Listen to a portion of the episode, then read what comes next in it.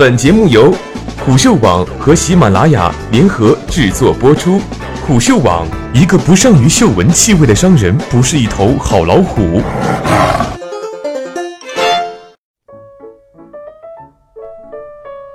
中国为什么要进口那么多大豆？作者：我是云无心。这个问题关注的人很多，回答也很多。看了看，很多回答多少有些问题，于是也来写个答案。进口的大豆干什么用？首先，当然是榨油。其实一般是进取法，习惯上还是叫榨油。榨油之后的残渣叫豆粕。理论上可以用来加工各种豆制品，在法规上也没有明文禁止，只是要求明确标注。但在实际操作中，经营大豆进口需要从政府取得许可证，要备案大豆的用途，被批准的都是大豆直接进榨油厂，然后豆粕送去做饲料。另一方面，豆制品标注标准原料来自于转基因大豆之后。价格和销量都会受到影响，所以很难见到厂家使用。目前，中国国产的非转基因大豆有一两千万吨，也足够加工常规豆制品使用。所以，在国内生产的豆制品，包括大豆分离蛋白，基本上也都不会使用进口大豆的豆粕。随着生活水平的提高，人们对肉、蛋、奶。水产品的需求量越来越大，动物的饲料中需要足够的蛋白质，而豆粕是最好的蛋白质来源。中国每年进口近亿吨大豆，油的需求只是一个方面，可以用其他食用油来代替，但是豆粕没有好的替代原料。简而言之，进口那么多大豆，豆油只是一个原因，更重要的是饲料需求。进口大豆。其实是国家战略。我们经常说，我们用世界百分之七的土地养活了世界百分之二十二的人口。注意，这里只是养活，而不是养好。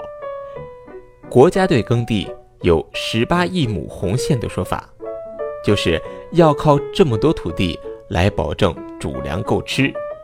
肉、蛋、奶和水产是吃好的需求。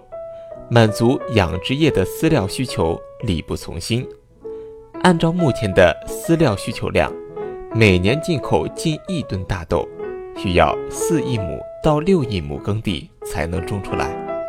如果拿了这么多土地去种大豆，其他的粮食就不够吃了。在各种农作物中，大豆的亩产较低，对于满足养活人口的能力比较低，所以。国家战略是把耕地用于其他主粮，而进口大豆。换句话说，进口那么多大豆，国外大豆的品质和价格优势只是一个因素，而核心的原因在于中国没有那么多耕地，不进口大豆就得进口其他粮食。进口大豆与国产大豆的品质差别，许多人说，转基因大豆出油率高。非转基因大豆蛋白含量高，这只是表象。出油率和蛋白质含量跟是否转基因并没有关系。进口大豆出油率高，是因为国外大豆是作为油料作物，在品种的培育上是选择高油品种，也就是说是选择了高油品种来进行转基因改造，而不是转基因使它们出油率高。只要有。把高蛋白品种进行转基因改造，也就可以得到高蛋白品种。中国大豆更多用于直接生产豆制品，蛋白含量会有一定优势，但这并不是说只有高蛋白大豆才适合做豆浆、豆腐等豆制品。高油品种用于生产豆腐也毫无问题。